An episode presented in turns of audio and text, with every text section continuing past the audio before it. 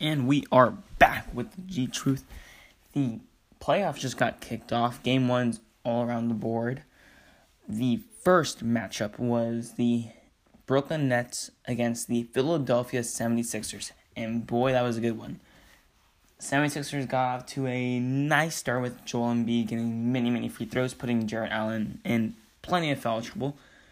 But from there, they kind of receded back, just was abysmal from behind the line, three point line. And the Nets just took off. They got comfortable. And once the Nets get comfortable, ooh, and, and anything can happen.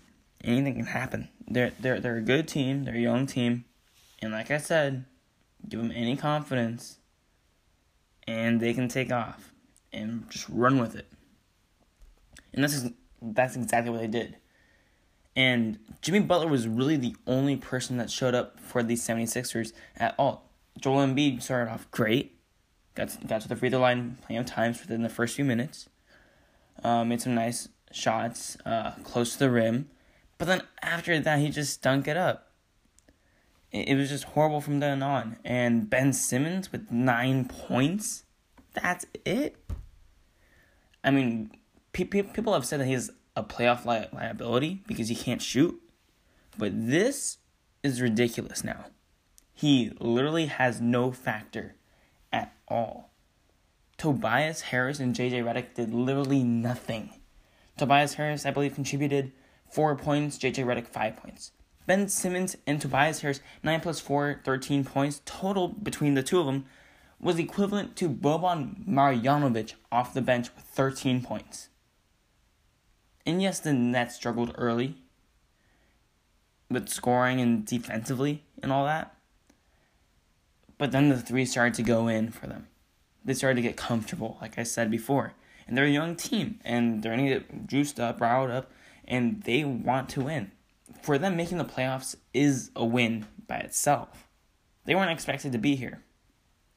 But this is a win for them no matter what. No, no matter how the series go, goes, it is a win for them. So, so they're playing with that nothing to lose mentality. The 76ers, on the other hand, have everything to lose. They have to win the series. And I believe that they'll bounce back. After shooting 3 of 25 from beyond the arc, they got to. I mean, you can't really get much worse than that. And it was a pretty close game even then. So I believe that the 76ers will bounce back and win the next game, game two. But you got to be careful with that confidence with the Brooklyn Nets. They're young team. Give them any confidence and they'll run with it and they'll beat you. And quick. All right, now moving on to the Orlando Magic against the Toronto Raptors. Oh my goodness, I I looked at the score of this game and I cannot believe it. I thought this was a sure win. Game one against the Orlando Magic. But all things being fair, this is the Raptors' one slip up game. If they want to prove that they're title contenders, they cannot have another loss in this series. They have to, like I said, do a gentleman sweep. Win the next four games, win it out of five games, four to one. They got to do that. Kyle Lowry cannot have zero points again. Zero for seven shooting. Kyle, I thought we were past these days. I thought we were past these days. Pascal Siakam, it wasn't his best game. He shot a whole bunch, didn't really get to the free throw line a whole bunch, but that's okay. He's still young, he's still blossoming. Kawhi Leonard did, did his thing a bit, but Kyle Lowry, come on, you can't have zero points. You can't let DJ Augustin literally only sports analysts, including myself, have heard of this guy.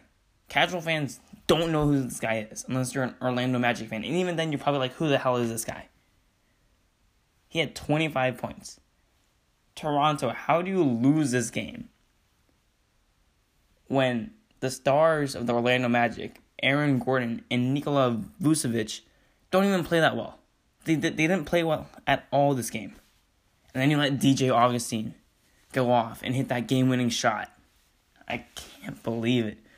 But this is your one slip up. You want to prove that you're title contenders and a real threat. and no longer the baby little Raptors. Don't have another slip up. Please. Just don't have another slip up. Moving on. The Los Angeles Clippers against the Warriors. Now, I was wrong about this game. I mean, yes, I was right that the Warriors won, but I mean, who really was going to bet against them? But I was wrong saying that this was not going to be entertaining because the Warriors were dominant. Yes, the Warriors dominated, but it was very entertaining with Durant and Patrick Beverley going back at it, uh, bickering and fighting amongst each other, and resulting in both of them getting ejected. But all, all in all, the Warriors easily took this game. Curry had 38 points, 15 rebounds, 7 assists. He was balling. Kevin Durant does his usual stuff quietly getting 20 plus points. Draymond started making a couple threes. Clay was a bit cold, so that was one of my concerns. One of my other concerns was some careless turnovers that were somewhere un some somewhere uninstigated, where they just threw the ball away. Some were okay, where like they faked the cut, and there's one where I forget who it was uh, who's who's faking the cut, but then Shaun Livingston that that the cut was being made when it was really just fake and threw it out of bounds. So, so like those ones I'm okay with because it's all just communication right there. But the ones where you're just throwing it away is is bad. So that's so that's one of my concerns, and then the other concern was uh, on a breakaway for a fast break. Durant seemed a bit shaken up after that fall where he was grabbing his tailbone, so that's a bit of of a concern if you're a Warriors fan. Um, and he did get uh, ejected.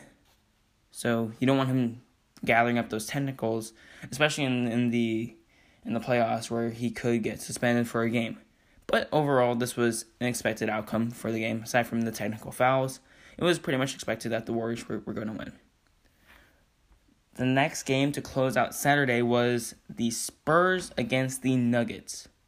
Now, the Nuggets spent this whole season trying to fight for that one seed, two seed. So you have that home court advantage. Because they're a young team. You want that home court advantage if you're a young team. You want the most comfortable atmosphere for your young players to start off the playoff experience with. And they got that. But then they lost it. With a game one loss against the Spurs. And Derrick White's clutchness and the Spurs experience showed up big, and won the Spurs the game. Yes, the Nuggets clawed back in the final few minutes, but they choked it at the end because of their lack of experience. Where Jamal Murray had Jokic wide open under the basket sometimes, but didn't give it to him. And ended up shooting a bad shot. Overall, he was, I believe, 8 for 24 from the floor. Pretty bad. And for the whole game, Denver just kept on shooting from the three. You guys are not the Rockets. They shot 6 for 28 from three. They kept on choking it and got no results from it. And I think this is another thing that Nikola Jokic gets criticized a whole lot for is that he does not attack enough. And pairing that with Jamal Murray, who just couldn't hit anything on Saturday against the Spurs, it's not a great recipe for success. Now, it was their first playoff game, but it was at home. I, I, I fully expect them to bounce back, but it's still going to be close. They cannot have these slip ups anymore. Jokic has to be on constant attack mode. He can't be looking to pass every single time. He's a gifted passer, but he has to attack in order for them to win. Otherwise, the Spurs can very easily, slowly just ship away and eventually just win the series. I mean, the Spurs definitely have the capability and the playoff experience be, be, between uh, DeMar DeRozan, Patty Mills, Marcus Aldridge, all those players to definitely come away and win this series. Next was the Pacers and Celtics to start off Sunday, and like I said, this was to be an ugly game. Not in blowouts, but just a slugfest where it's just tons of defense, poor offense, not a whole lot of stuff going on.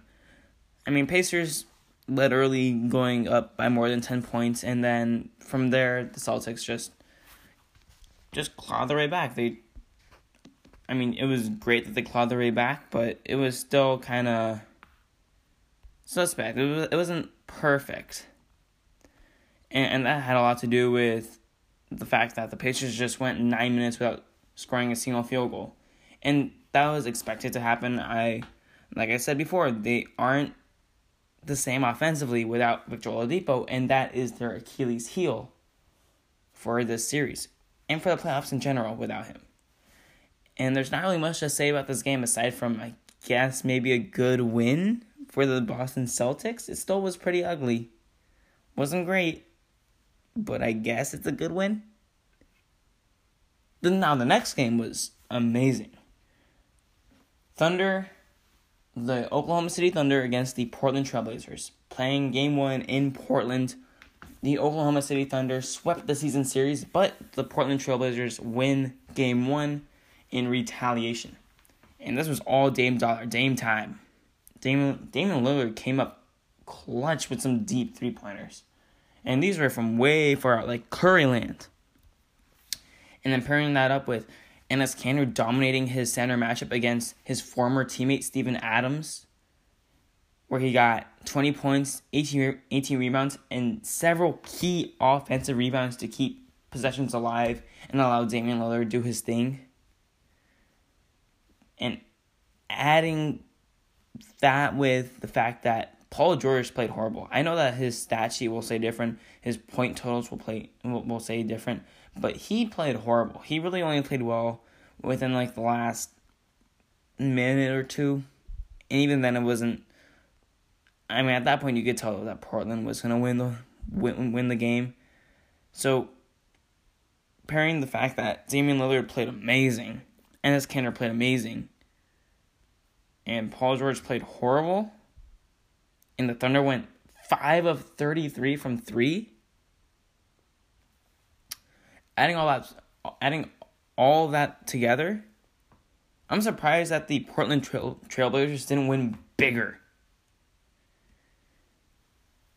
What Russell Westbrook and Steven Adams were really the only two players on the Thunder that played well. Their bench didn't come into play. Dennis Schroeder had, you know, I believe double digit points, but he took 17 shots. I mean, that, that that's pretty bad. I I love the way that Russell Westbrook played today. Uh, on uh, Sunday, my bad. Um, where, where, he he just drove in for a layup every single time. He took four three pointers, but, uh, I mean he missed them all. But, I like that he kept on attacking. He didn't get stuck on the three like he sometimes does, and falls into the trap of where he falls in love with the three point line a bit too much and ends up jacking up 10 three pointers and only one or two drops. So I I, I like the way that, that he plays uh, on on Sunday, but if he plays like that again and Paul George shows up more this time and actually makes his shots earlier in the game, throughout the whole game, then yeah, I believe that the Thunder will win. This was easily their worst game that they could have possibly played and the Portland Trailblazers played probably the best game that they can play, and even then it was really really close. So I am completely confident in the Thunder winning the series. Probably not in the same prediction that I created with the Thunder winning in five games, because that would mean that they would have to win four games straight against the Portland Trailblazers. But now it becomes maybe six games, but I believe it's more dominant towards the Thunder side, where I don't believe that Paul George has as much of a horrible game. He definitely will play a lot better. The next game was the Detroit Pistons against the Milwaukee Bucks. I mean, there's not really much to comment on here. The Detroit Pistons were without Blake Griffin and they got smacked. That's pretty plain and simple, I think. Um, yeah, that, that's really all I gotta say about that whole game. All right, moving on. uh, um, the next game, or the final game, to close out the game one kicking off of the playoffs, for 2019 was the Utah Jazz against the Houston Rockets. Now, Houston did win uh, fairly large by 32 points, but the game was a bit closer, well, a lot closer than that final score indicates. I believe that the Utah Jazz overall, even though the final score says it's a 32 point difference, the game was a lot closer than that, and that 32 point difference really happened at the end where the Utah Jazz just said, you know, whatever, I give up. But I believe that overall, the Jazz defense was somewhat good. I mean, there can definitely be improvements, but it was somewhat good. It was close to what what, what they wanted. And the fact that they limited free throw attempts. James Harden only had three free throw attempts. Overall, the Rockets as a team only had 12. So that's pretty good. And they somewhat limited the amount of three point makes with 15 from the Rockets, but even then, it's not good enough because they were figured out pretty quickly after the first and second quarter. Because what ended up happening was that James Harden would dribble, dribble, dribble, and with the style that players are playing now because of James Harden, because of the way that he's called by the referees, where he flops a bit and exaggerates certain things and bumps into players purposefully in order to draw that foul, in in the way that almost plays against the rules, players are playing on his left side since he's left handed, so he does not shoot and instead drives to the hoop. And he said, All right, cool, I'll do that. And so what he, he ended up doing was he did just that, just drive to the hoop. He didn't shoot as many threes as he usually does. I mean, he shot 10, but in this game he could have easily easily shot a whole bunch more. But he said, okay, I'm going to drive to the hoop. And what ended up happening is that they had Clint Capela or Kenneth Faried crash into the paint to threaten with a lob to to the big guy to the center, and they had uh, either PJ Tucker or or uh, Danuel House Jr. start from up top in the wing and just slide down over to the baseline for a corner three, and that was always wide open. Now in the first quarter, second quarter, it wasn't dropping, but the third quarter, fourth quarter, it was dropping a whole bunch, which led to that huge lead. Being, what was it, 32 points? Yeah, 32 point win. So their defense was pretty nice in the first half, but second half, like I said, they got figured out pretty quickly. And after that, PJ Tucker and all the other guys, all the other role players on the Houston Rockets, you give them enough shots, and eventually they're going to start making them. You can't give them open shots for too long and hope that they'll miss forever. And I believe that the Jazz maybe could have won this game, even though there was a 32 point difference, but I believe that they maybe could have won this game if they were a bit closer in the third quarter. They got pretty close at times. They just couldn't quite finish off their runs. And part of the problem is that their offense is not as consistent as it should be. For whatever reason, they their offense is just super stagnant. They they they just can't score at will. Whereas you look at the Rockets, they get even though it's not beautiful, it's not probably what fans like to watch. They still get generally open looks. Same with the Warriors. Same with the Clippers at times. Same with the Nuggets. Same with the Spurs. All these teams get wide open looks whenever they want. Or it feels that way. But it feels like the Jazz have to force certain shots. And it feels like Donovan Mitchell has to really force shots at times and dribble his way into the paint over and, and over and over and over again where they don't have really an easy go to play to get them points. Whereas for the Warriors, and I know it's the Warriors comparing them to the Jazz, and the Warriors are way up here, and the Jazz are way down here. But same thing with the Warriors, where you have Steph just running around screens, running on screens, and he gets open eventually, and just has a wide open shot. He's the he's the greatest shooter of all time, but he still finds a way to get open. So hopefully you get what I mean, but the Jazz don't have that where they are able to get players open and get easy shots. Kyle Korver, a great three point shooter, has not fared well so far in game one. Didn't even get a single shot. Played 10 minutes, three free throws. That's all he has for. Or, or to show for in this game. So I believe that the Jazz can definitely win some games, but they're probably going to come at home rather than in Houston.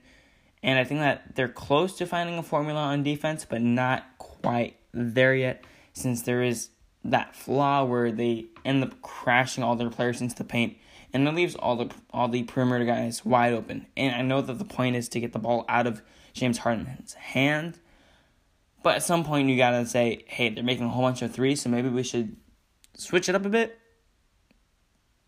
Just as a suggestion. That's all it is. Maybe just switch it up when it's not working and they hit five threes in a row. Anyways, that is my recap and analysis of all the game ones that were played Saturday and Sunday to kick off the 2019 playoffs. It should be a good one.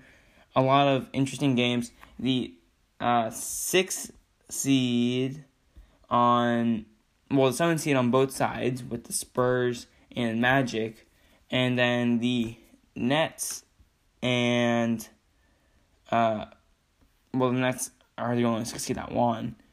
But the lower seeds started off early with a whole bunch of wins, and then from then on, it was all the higher seeds that won for the rest of the day.